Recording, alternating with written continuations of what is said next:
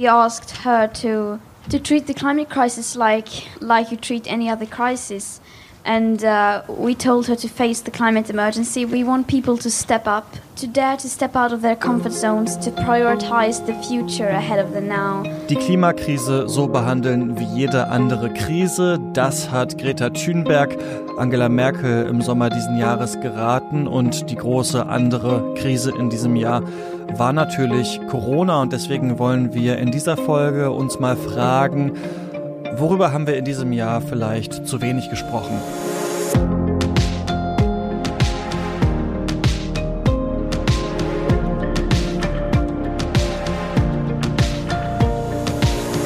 Ihr hört das Klima-Update, den Nachrichtenpodcast von Klimareporter mit allem, was 2020 im Klima wichtig war. Na gut, vielleicht nicht alles, aber wir wollen heute mal über ein paar Themen sprechen, die uns in diesem Jahr beschäftigt haben, aber die vielleicht nicht genug Aufmerksamkeit bekommen haben. Ich bin Christian Eichler und spreche jetzt zum ersten Mal mit Sandra Kirchner und Susanne Schwarz. Hallo ihr beiden. Hallo. Hallo. Ja, in diesem Jahr ist ähm, in puncto Klima natürlich wie immer eigentlich viel passiert, aber ich denke mal, eine Sache stand natürlich über allem, die Corona-Pandemie. Und das ja, obwohl die Klimakatastrophe uns ja, wie es aussieht, härter treffen wird als Corona und ähm, auch wenn die Verbreitung des Virus jetzt natürlich nicht direkt den Klimawandel anheizt oder abmildert, haben die beiden Aspekte natürlich viel miteinander zu tun. Ne? Und das Erste, würde ich sagen, was ich in diesem Jahr festgestellt habe, ist, dass ich das Gefühl hatte, das wurde von verschiedenen Seiten auch immer wieder miteinander kommuniziert. Also zum Beispiel wurde davon gesprochen, ach jetzt auf einmal bei Corona können wir uns einschränken und Gelder locker machen. Äh, warum geht das eigentlich nicht beim Klima? Hm, das war ein großer Diskurs in diesem Jahr, sehe ich auch so. Ähm, auch weil wir gesehen haben, unter bestimmten Bedingungen ist die Politik bereit, auch mit großer öffentlicher Unterstützung sogar die Wirtschaft ein Stück weiter runterzufahren. Und auch wenn das Management jetzt, sagen wir mal, ein bisschen zerfasert ist, wurde hier deutlich auf die Krise reagiert. Oder wie Fridays for Future das gern ausdrückt, hier wurde eine Krise wie eine Krise behandelt. Hm. Und was uns dann auch noch lange beschäftigt hat und auch noch immer beschäftigt, ist die Frage, hat die Corona-Krise, die für so viele Menschen doch ganz furchtbare Folgen hat, trotzdem was Gutes? Ähm, zum Beispiel, dass die viel zu hohen CO2-Emissionen sinken. Da haben wir in den letzten Folgen schon drüber gesprochen. Ähm, was die Treibhausgase angeht, kann man sagen, ja, das tun sie. Die sind ordentlich zurückgegangen, zumindest in diesem Jahr. Und daran können wir ablesen, wenn wir uns zurückhalten, macht sich das natürlich bemerkbar. Aber Corona ist kein Segen fürs Klima, vor allem wenn die zahlreichen Konjunkturpakete den Effekt in den nächsten Jahren wieder auffressen. Ja, richtig. Das ist ja genau die andere Frage. Ne? Also ist Corona vielleicht auch ähm, schlecht fürs Klima? Susanne, du hast ja Fridays gerade angesprochen. Die sagen ja quasi, bei Corona handeln wir jetzt, also müssen wir auch beim Klima handeln. Die Argumentation kann man aber natürlich auch umdrehen und sagen, naja, wir haben jetzt bei Corona schon so viel gemacht, dann können wir uns halt erstmal nicht ums Klima kümmern. Es gab da neulich zum Beispiel so ein, ja, wie ich finde, relativ unfassbar absurden Kommentar der FDP. In Deutschland wurde ja äh, in diesem Jahr viel weniger geflogen und dann ähm, meinte jemand aus der FDP, da müssen wir dann nach Corona wieder ran, also die Flugbranche wieder richtig unterstützen. Und da muss man natürlich sagen, ähm, ja, nee, das ist ja eher der falsche Weg, ne? Ähm, ja, also klar, wir müssen eher schauen, dass wir den Mut sozusagen mitnehmen und natürlich auch die andere Krise, also die Klimakrise bekämpfen. Also gerade nicht sagen, wir kurbeln jetzt die fossile Wirtschaft erstmal wieder ordentlich an, dann haben wir nämlich ja gar nichts gewonnen. Aber es könnte eben sein, dass genau das passiert. Und da wollen wir in dieser Folge nochmal an einen bestimmten Punkt ran, ähm, der dafür Nachhilfe nötig hat, nämlich das Verkehrswesen. Das war ja hauptsächlich dafür verantwortlich, dass die Emissionen dieses Jahr gesunken sind. Denn ja, also viel rumgekommen äh, sind wir alle wahrscheinlich nicht in diesem Jahr. Aber Corona hatte eben auch schlechte Auswirkungen, ne? speziell ähm, in diesem Sektor. Ja, genau. Das Auto hat von der Corona-Krise profitiert. Es bestimmt nach wie vor den Alltagsverkehr vieler, vieler Menschen. Und eben wegen der Pandemie entscheiden sich Menschen häufiger für individuelle Lösungen, denn da trifft man nicht auf andere. Und richtig weit mussten viele ja in den Lockdowns auch gar nicht fahren. Auch wegen mehr Regelungen fürs Homeoffice ist die Anzahl und auch die Strecke der zurückgelegten Wege gesunken. Was aber eine gute Nachricht fürs Klima ist, das Fahrradfahren hat 2020 wirklich geboomt, sodass ähm, Fahrräder in manchen Läden teils ausverkauft waren, dass es Wartezeiten für Reparaturen gab ähm, und in vielen Städten sind auch neue Radwege entstanden. Da ist wirklich Bewegung drin. Genau, und bei uns ähm, ganz privat ja auch. Es wurde natürlich auch viel mehr gelaufen. Ne? Also ich denke, das haben wir auch alle irgendwie gemerkt. Also dass auf diese Frage, was wollen wir heute machen, hat man oft eine Antwort gegeben, die man sonst in vorigen Jahren, glaube ich, nicht so oft gegeben hat, nämlich ja, lass mal spazieren gehen. Denn ja, viel anderes ging ja auch gar nicht so richtig in den Lockdowns, ja. Ja, genau. Und entsprechend hat der ÖPNV zum Beispiel auch ziemlich gelitten, worüber wir uns ja jetzt generell in Sachen Klima nicht so freuen. Ähm, ich sehe das auch an mir selbst. Ich war, glaube ich, schon monatelang in keiner U-Bahn mehr und auch in keinem Zug. Und es gilt offenbar auch für viele andere, die es vermeiden können zumindest, was natürlich nicht für alle geht. Aber gerade die Deutsche Bahn hat es zum Beispiel gemerkt, die Fernzüge waren zuletzt nur noch zu einem Fünftel ausgelastet und deshalb rechnet die Bahn für dieses Jahr mit einem Verlust von über fünf Milliarden Euro. Insgesamt kann man sagen, die Bedeutung von Bussen und Bahnen ist Corona-bedingt richtig stark abgesunken. Und dann gibt's ja auch noch recht viele neue Mobilitätskonzepte. Zuallererst die Fernbusse, die sind sogar über einige Zeit im Frühjahr komplett eingestellt worden. Und auch jetzt gerade fahren Flixbusse wieder nicht. Das trifft aber auch andere Busunternehmen, weil Flixbus zum Teil eben auf Subunternehmen zurückgreift. Und dann gibt's da noch ähm, Carsharing und Ride-Pooling, zwei äh, neudeutsche Begriffe. Also Carsharing bedeutet, mehrere Leute benutzen mit einer App meistens dasselbe Auto und Ride-Pooling, ähm, Dienstleister fahren mehrere Leute gleichzeitig rum. Ich fand das ganz interessant, weil hier bei uns in Leipzig zum Beispiel wird Ride-Pooling immer genutzt, wenn Leute feiern gehen wollen. Ne? Und da hat auch ein Anbieter gesagt, ja, Clubs und Kneipen sind zu, das wird einfach weniger genutzt. Das ist natürlich ähm, schade, weil fürs Klima ja auch solche Konzepte, wo Mobilität irgendwie geteilt werden kann, natürlich gut sind.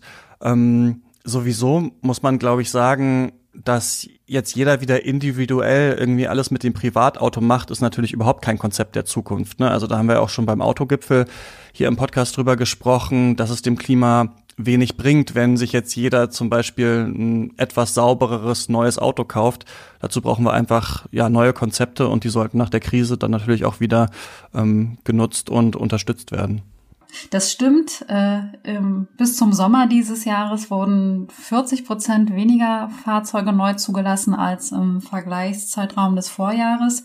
Das ist natürlich ein schöner Trend, aber insgesamt kann man schon sagen, dass der Weg für eine Verkehrswende eben wegen Corona doch noch weiter geworden ist, weil niedrige Nutzerzahlen weniger Einnahmen für Bus- und Bahnunternehmen bedeuten und es wäre doch schon sehr wichtig, dass wir uns unsere Fortbewegungsmittel teilen, weil das eben deutlich effizienter ist. Ja, mal schauen, wie es damit weitergeht. Ähm, wie viel wir noch spazieren werden dann im nächsten Jahr. Ein äh, anderes Thema, was viele vielleicht schon wieder vergessen haben, ähm, sind äh, Kalifornien, Australien und auch viele andere Gebiete der Welt, denn an vielen Orten hat es in diesem Jahr richtig heftig gebrannt. Und hier haben wir so eine Art doppeltes Henne-Ei-Problem, denn also klar, diese Waldbrände sind entstanden, weil die Klimakrise immer schlimmer wird.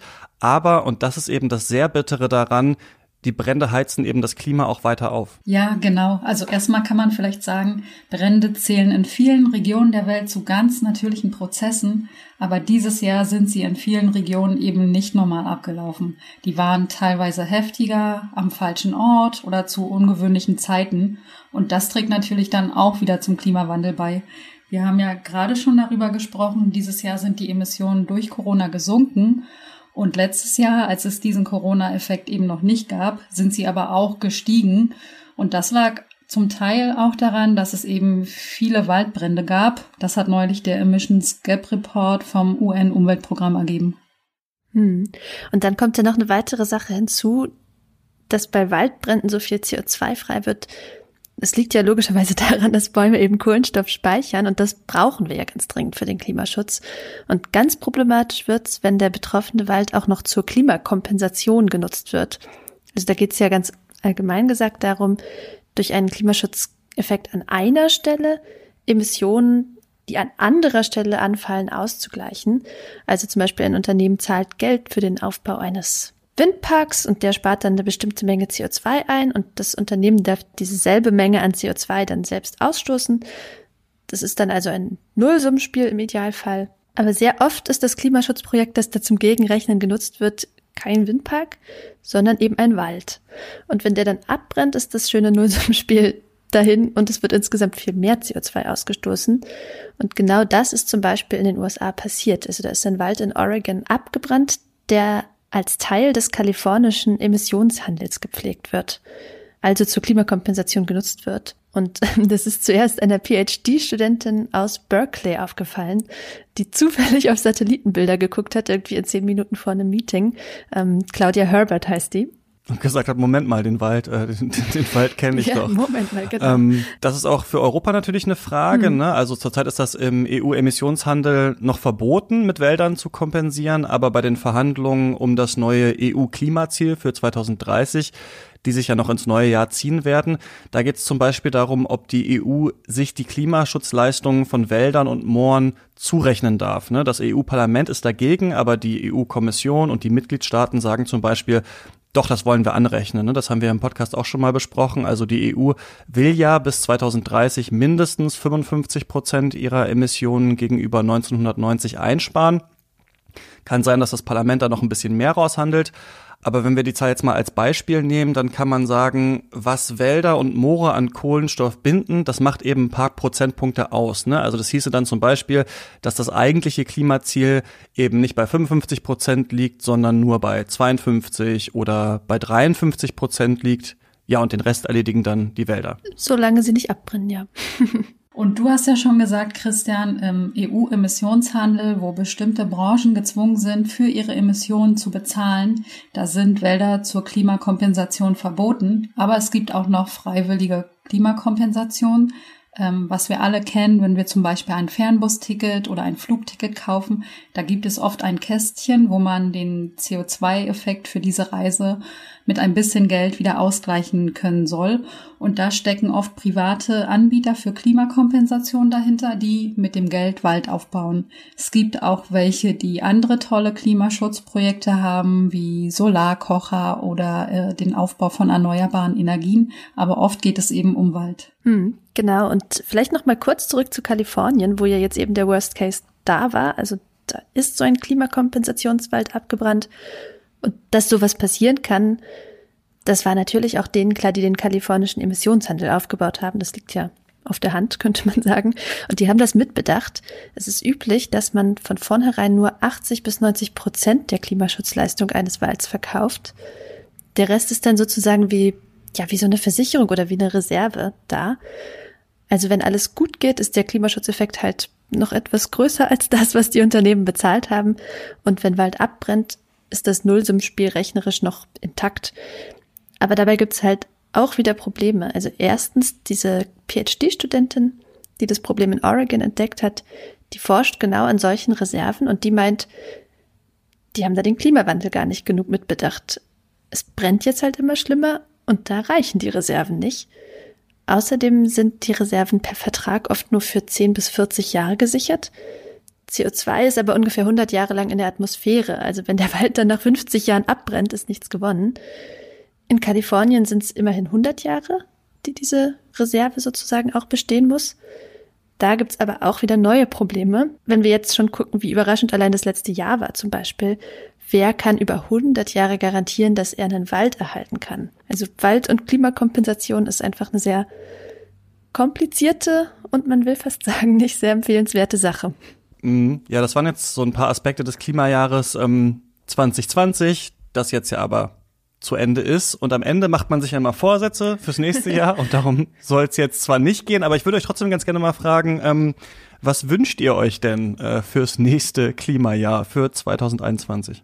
Das finde ich, kann man gar nicht so einfach beantworten, weil es ja wirklich richtig viele Baustellen gibt, wo die Dinge besser werden müssen. Ähm, ich fände es schön, wenn man eben nicht nur über ferne Klimaziele redet, sondern dass wir in den kommenden Jahren einfach mehr darüber reden, wie die Emissionen konkret runtergebracht werden sollen und dass man sich dann an die Tat macht. Ja, ich wünsche mir ehrlich gesagt, dass nach der Bundestagswahl ähm, die GroKo nicht mehr am Sattel ist, sondern die Grünen mit dabei sind. Es gibt zu Recht sehr, sehr viel Kritik an dieser Partei. Falls das passiert, werden wir sie mit Sicherheit auch hier sehr viel kritisieren. Aber ich finde per, ganz persönlich, dass ähm, was die Klimapolitik angeht, wir wirklich eine Art Neustart in Deutschland brauchen und dass da komplett nochmal über vieles auch über das ähm, Kohleausstiegsziel von 2038 zum Beispiel ähm, nochmal neu entschieden werden muss. Die Deckelung von Wind und Solar muss komplett weg, meiner Meinung nach. Und ähm, weiß nicht, ob die Grünen das machen würden, aber könnte ja sein und deswegen, also ich sehe es zumindest mit der mit dieser GroKo ähm, nicht, eventuell dann mit der nächsten mal schauen. Was hast du, äh, Susanne? Ich muss mal kurz nachdenken.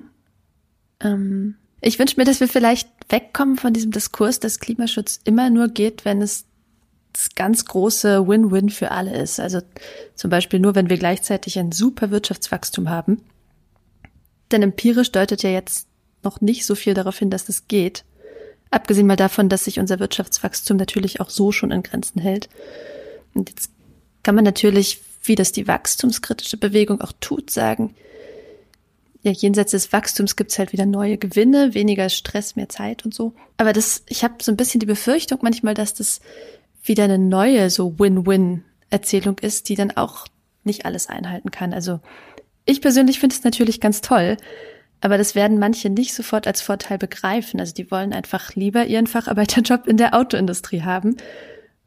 Und denen zu sagen, nee, du hast halt Unrecht und einfach den falschen Geschmack, das wird die nicht zum Umdenken bewegen. Ähm, naja, das, also richtig konkret war das jetzt nicht als Wunsch, aber wäre so mein Rambling ins neue Jahr.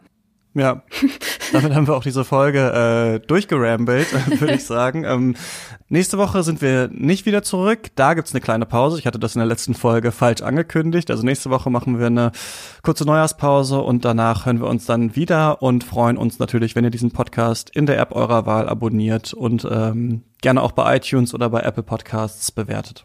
Und wie immer, wenn ihr Themen oder Feedback habt, dann schreibt uns gerne an klima-update at klimareporter.de. Und an dieser Stelle danken wir noch den SpenderInnen, die das Klima-Update diese Woche mit einer Spende unterstützt haben. Das waren Stefan Becker, Martin Burt, Doris Droll, Florian Koch, Margot Kumro und Denise Ney. Vielen, vielen Dank und bis bald und äh, guten Rutsch.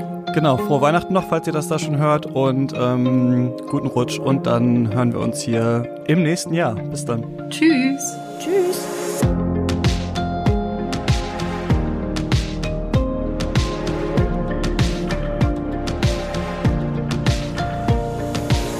Das Klima-Update ist ein Projekt des Klimawissen e.V.